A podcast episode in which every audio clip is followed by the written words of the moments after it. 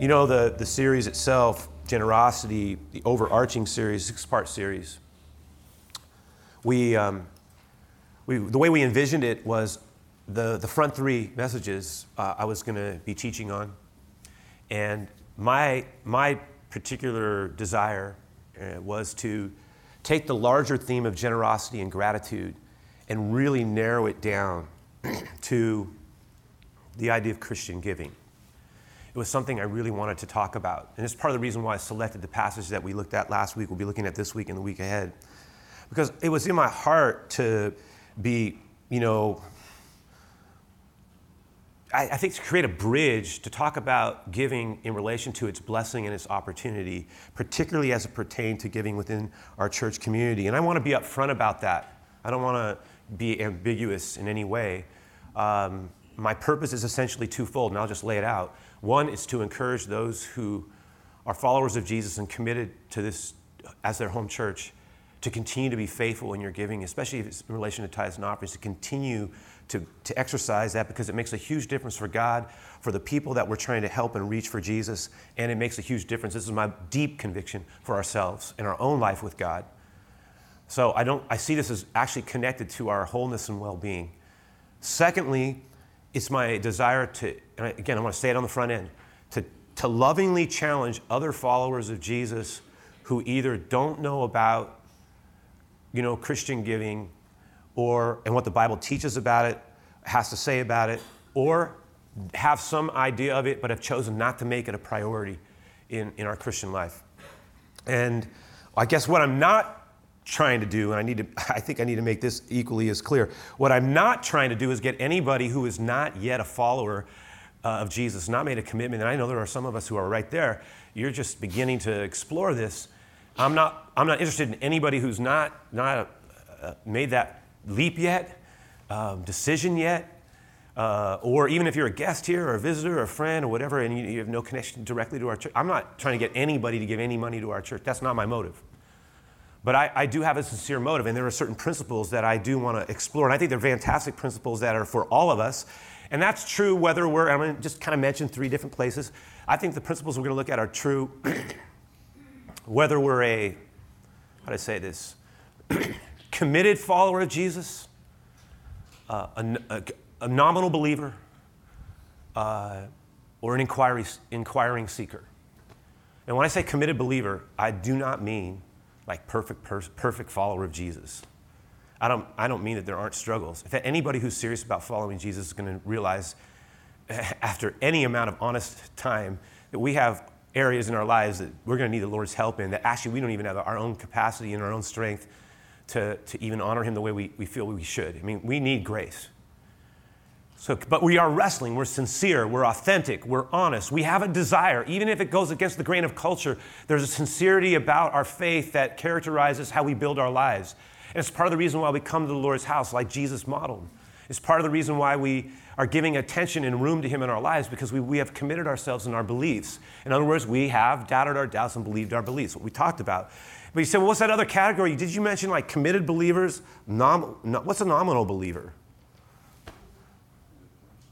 Now, a nominal believer, now, a nominal, you know what nominal means? Be nice to me, okay? Nominal means in name only or in a small amount. So imagine we come to church and we have our greeting time. And it says, hey, instead of saying our names and introducing, say, you just, you know, just kind of introduce yourself and then mention whether you're a committed Christian, committed believer, or you're a nominal believer. Oh, how you doing? Yeah, I'm a nominal believer. What do you mean? I mean, it's a name only, just a small amount.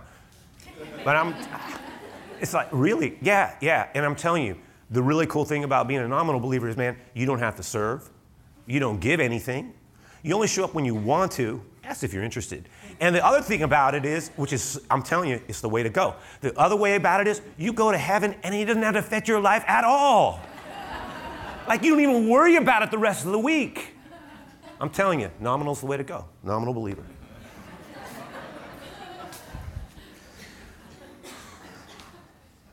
The thing is, Jesus said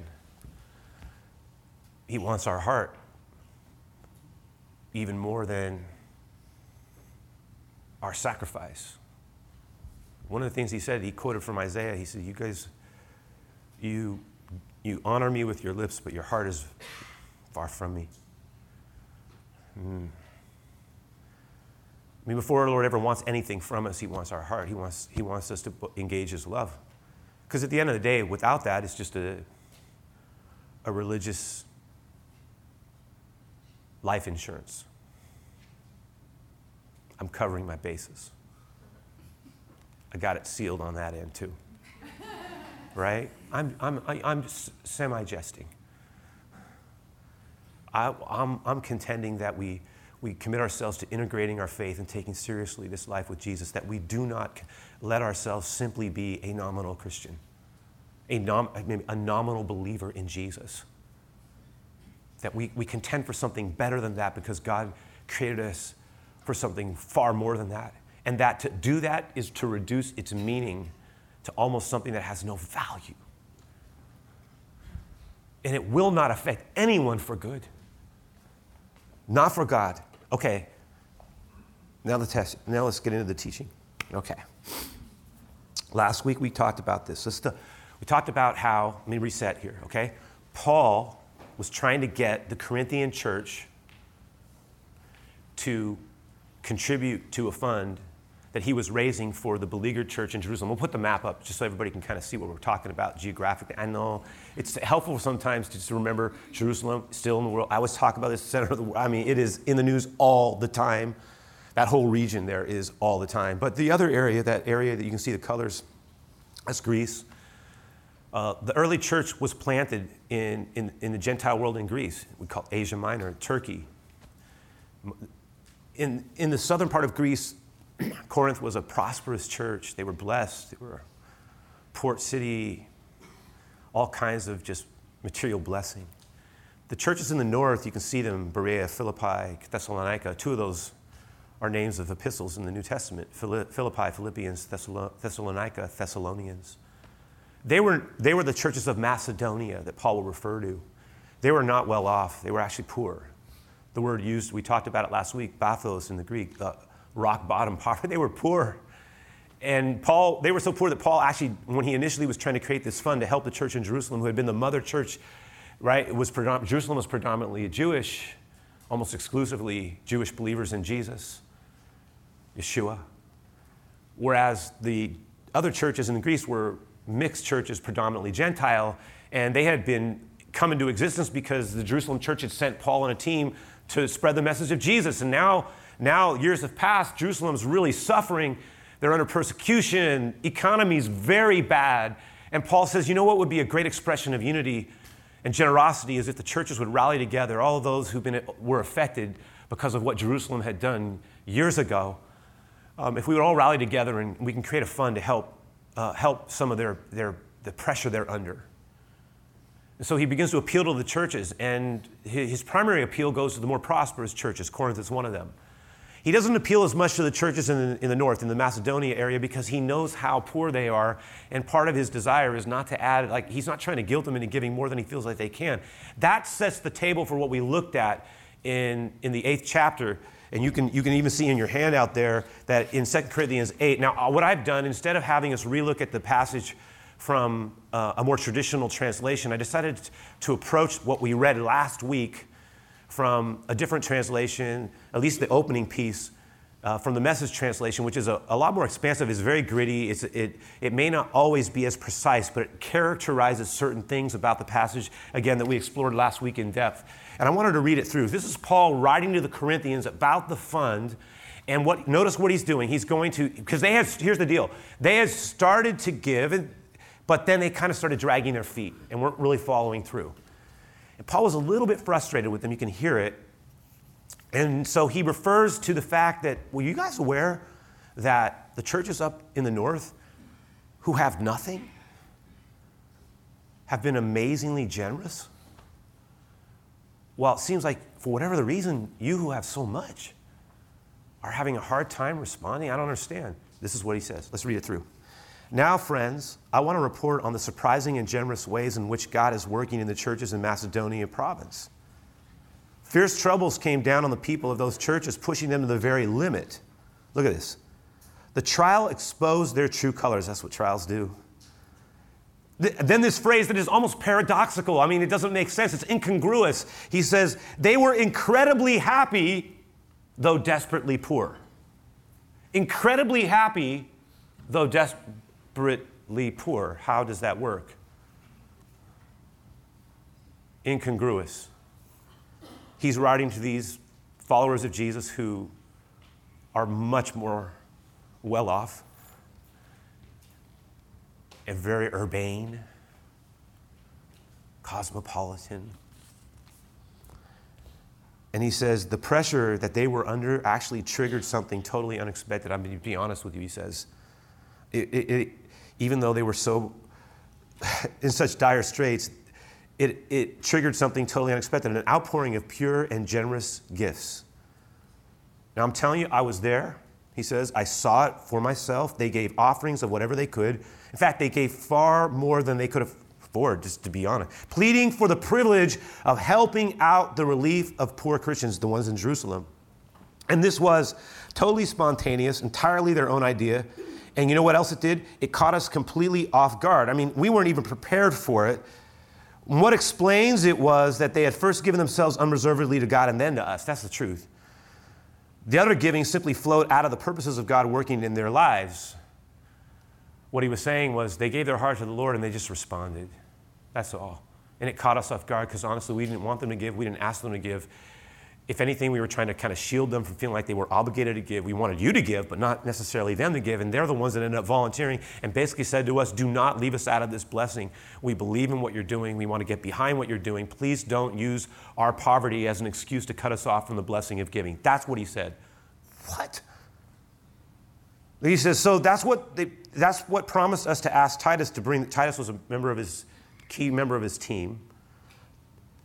Prompted us to ask Titus to bring the relief offering to your attention. We wanted to bring it up to you so that you would, you who, so that what was so well begun could be finished up. You, then look what he says at the bottom of there. You do so well in so many things. You're an amazing church. You trust God, you're articulate, you're insightful, you get, you're passionate, you love us. Now, could, could you do this one thing? Could you do your best in this area too? I mean, can you also be generous? So that's what he's getting at, right? Now, pick right back up. This is other, other parallel paragraph, Second Corinthians 8th verse. Just stay, walk with me, okay, you guys? I'm not commanding you. Now, Paul says this I'm not commanding you to do this, I'm, but I am, te- what I am doing, I'm, I I'm your spiritual father. I planted this church. You remember that. He says, but I'm not saying you have to do this. I am, I am asking you to do it. I'm testing you at some level about the genuineness of your faith and your love by comparing it to the eagerness of the other churches. I think you need to hear that. Now, you know, and then watch what he does. It's like it would seem as if Paul's saying, You're an amazing church, you're very gifted, very blessed. Follow through and be, be a blessing. One, two, and just in case you haven't noticed it, as an extra motivation, the churches who have so much less than you up north, man, they've already finished, they've already gave. But you would think, okay, that's enough. You know, just follow through. Paul doesn't stop. He then plays one more card. He anchors his contending love, love and argument towards them in a way, and his exhortation, his encouragement. He anchors it with one more thing. He says, and by the way, do I need to remind you about something? I think I should. Look what he says. You know the generous grace of our Lord Jesus Christ Watch how he's pointing the ultimate example of graciousness and sacrificial giving. He says, You know the generous grace of our Lord Jesus Christ. Though he was rich, yet for your sakes he became poor, so that by his poverty he could make you rich. Oh man, I love this verse. Uh, it's like Paul saying, I need to remind you that everything we have in God in Christ, from God in Christ, is a result of his astonishing graciousness towards us. I need to bring that up. I need to rem- remind you of his astonishing generosity. Never forget that the Lord was rich, that he came from above, that God with us laid aside his glory. Like if you read about it in Philippians 2, that he laid aside his glory, the privilege that was due him, the deity that was his. He laid it aside at some level, took upon him the very nature, the, the the accoutrements of his deity he lays aside and takes upon him the very nature of the creatures he came to save. He clothes himself in the comparative, comparative poverty of humanity. That's what Paul says. And oh, do you see that phrase, became poor? That phrase, it, you know what you can almost translate that as? He beggared himself. That is compared to who he was and, and where he came from. He was like a beggar. That's not even referring to the condition of his birth, the modesty in which he lived. He owned nothing. It doesn't refer to how he dies, which is utterly shameful, naked, on criminal hill, totally, totally like taken advantage of. Paul saying he became poor so that we, through his poverty, he meeting us at our level, we might give and be given the enormous spiritual wealth that only He could give, that God did for us we could never do for ourselves. We couldn't get to Him, He came to us, that God gave His life for us. He pays it all, right? So that we might have that life. I mean, that's the. Do you know what this, this verse is? You could call this ninth verse the center of the gospel and not be exaggerating. But Paul doesn't stop. He says this, you know, again, based on who you are, based on the examples of the churches up north who have so much less based on the extravagant generosity of Jesus, here's my advice. Verse 10 It would be good for you to finish what you started a year ago. Please, come on. Last year you were the first who wanted to give, and you were the first to begin doing it. Now you should finish what you started. Let the eagerness that you showed in the beginning be matched now. Come on, by your giving. Give in proportion to what you have. In other words, finish what you started. Come on.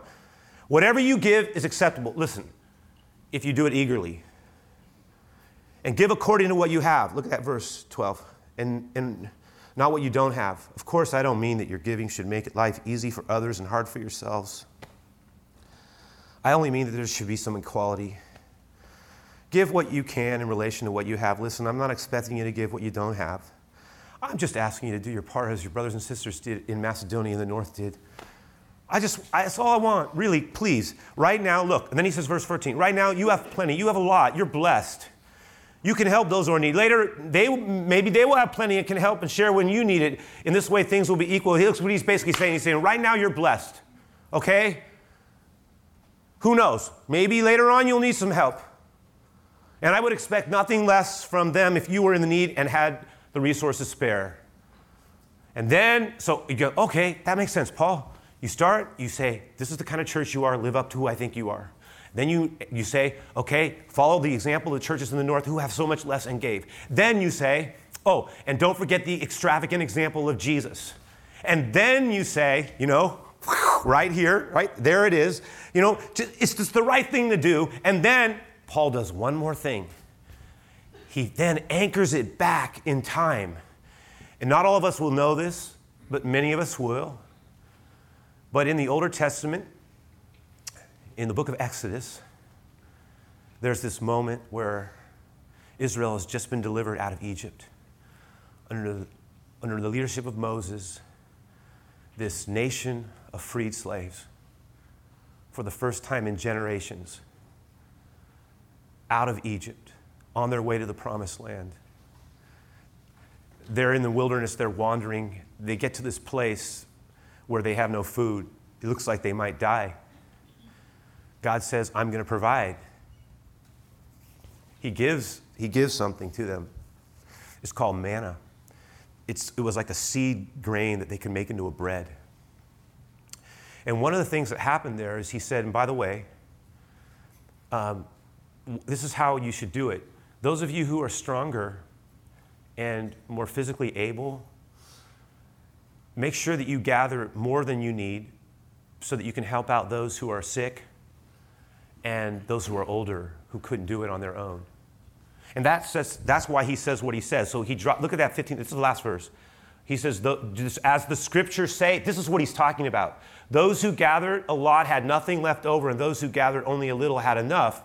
What he was trying to remind them of is, oh, by the way, you remember what happened with Israel and the, the church in the Older Testament when it came to God's provision? You remember what happened, how they all worked together? He says, oh, and by the way, this would, they would have understood this too. Do you realize that when the manna, one of the things God did was he said, when you get that food, just remember this no matter how much you get, the next day, whatever's left over will be rotten. So there's no need hoarding it. It won't last anyway. Be a blessing with what cannot last anyway. Do you see it? Let it speak. What is there for us? A lot. Here it is. Just, these are just things I was wrestling with. I'll put them up, take it as we want. Here's one thing I want us to consider just in the couple minutes we have left that a willing obedience, you guys, is always better than an obligated one. Okay, listen, there are some things we should do not because mm, we have to, but because we get to. Paul is reminding them of what they should give. He's giving them examples. I just laid them out for you. One, two, three, four, five, finishing up with the, the provision of working together. He's, he's just giving them examples. He's a, but he, you know what he's doing? He's appealing to them to act on their own volition. I'm not going to make you do it. You've got to choose to do it. It's like he's saying, love that is forced isn't really love. You got to decide. You're going to jump in here. And, and, then, and then, and again, in verse 10, he goes out of his way to point out that the, the contrib- contribution to the relief fund is not something they are required to do, but he is asking them to do it. It's, it's an overt appeal. By the way, many of us get a lot of, if you're like me, uh, you get different kind of newsletters, e-letters now, from a wide variety of ministries or uh, nonprofit organizations, uh, asking, many of whom are doing great work. And especially once you've given, you, you tend to get, keep getting the letters. And they're asking for financial support. And sometimes it's hard to know um, what we're supposed to give to in addition to our own local church uh, family that we belong to, right? And as I mentioned last week, and I'm not going to go over this in depth, but I was taught as a boy, just as beginning, when I was just a boy, but I was taught in Sunday school and by my grandfather that this is how you are to live your life, son. And and he taught me that, you know, for every dime you give a penny. And so when I had my first paper out, I tithed. I gave a tenth of my money. I did it. And I've been doing it my whole life on the basis of Malachi 3 in the Older Testament and what Jesus taught us in Matthew 23 23, and on the basis of what Paul talked about bringing our first fruits to the Lord's house. Now, I, I say that because, um, uh, well, now, a lot of times we have our giving time, um, and I understood that that my first responsibility was to give to, to my home church. But at the, at the, a lot, now we have, a, we have a very modest giving time in our church. That's our tradition.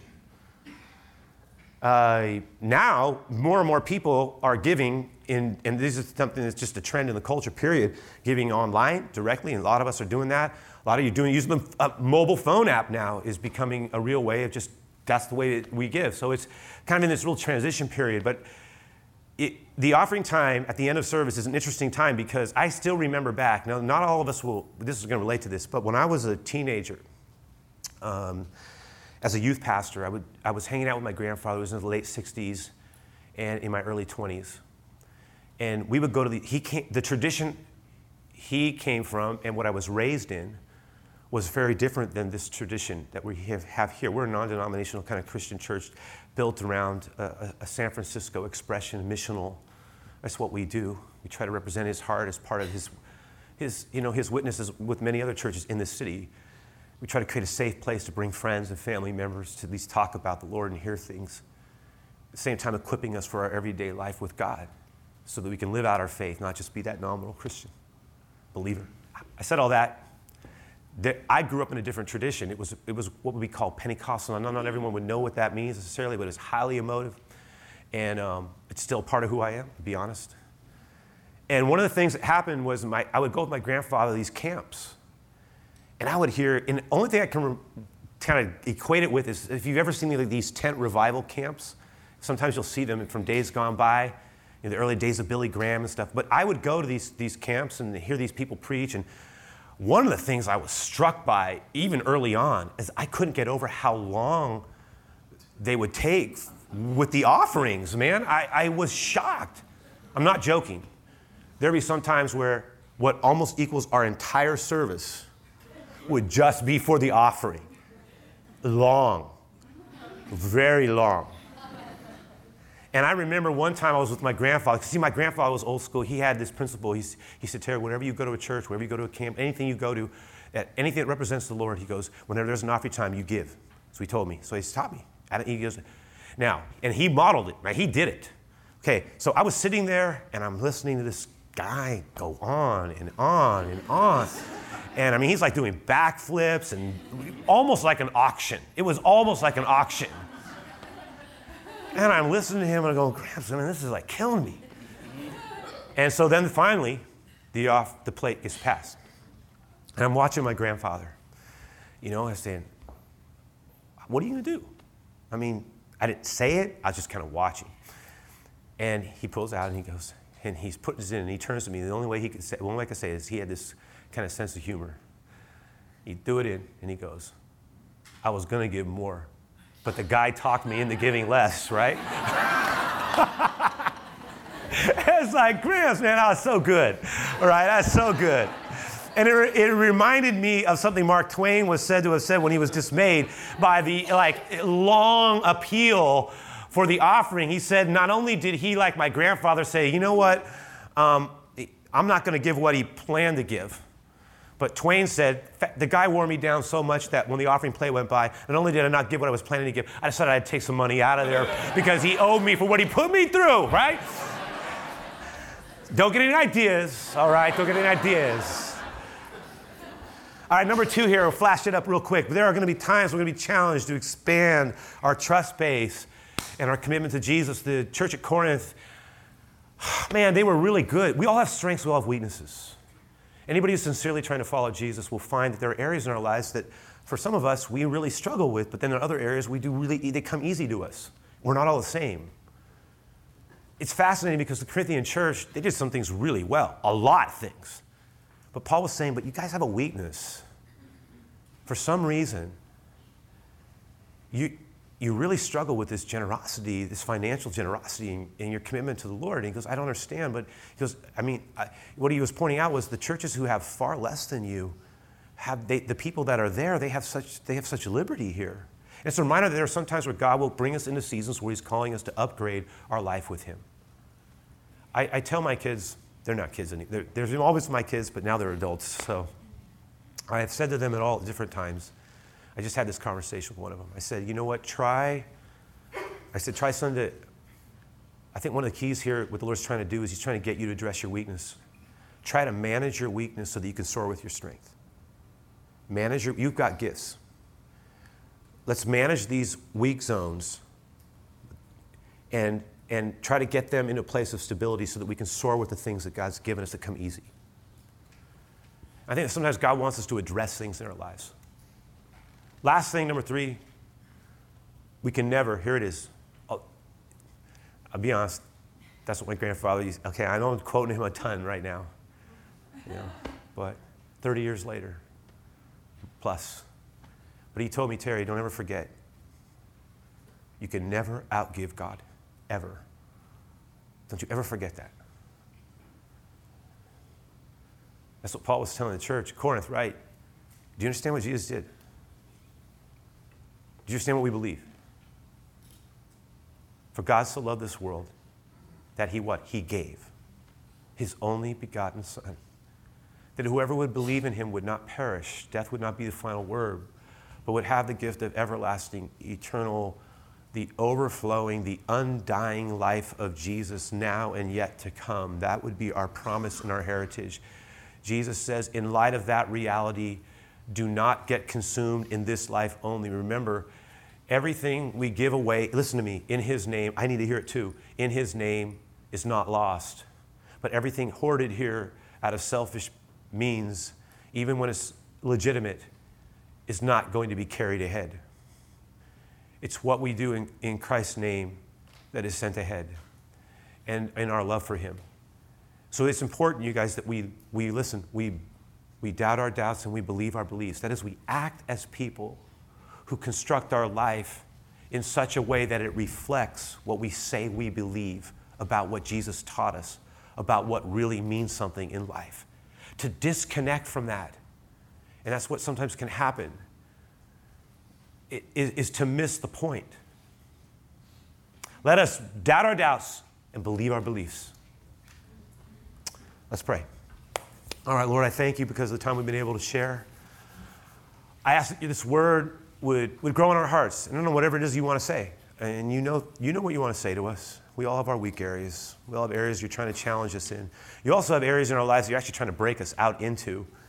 And a lot of times it's our own smallness that's holding us back, our, our lack of our doubt, our unbelief in you. It's really crunching your ability to, to, to, break us into new things. Sometimes it's the obedience in one area that actually sets the table for the breakthrough in another area. It's how it works. The Corinthian church was a responsive church, and yet in this area they were struggling to be responsive. May you help us, Lord, to respond to the promptings of your Spirit. Give us an increased sense of faith so that we may, as we've been praying and talking about, doubt our doubts and believe our beliefs. This is what I ask in Jesus' name. Amen.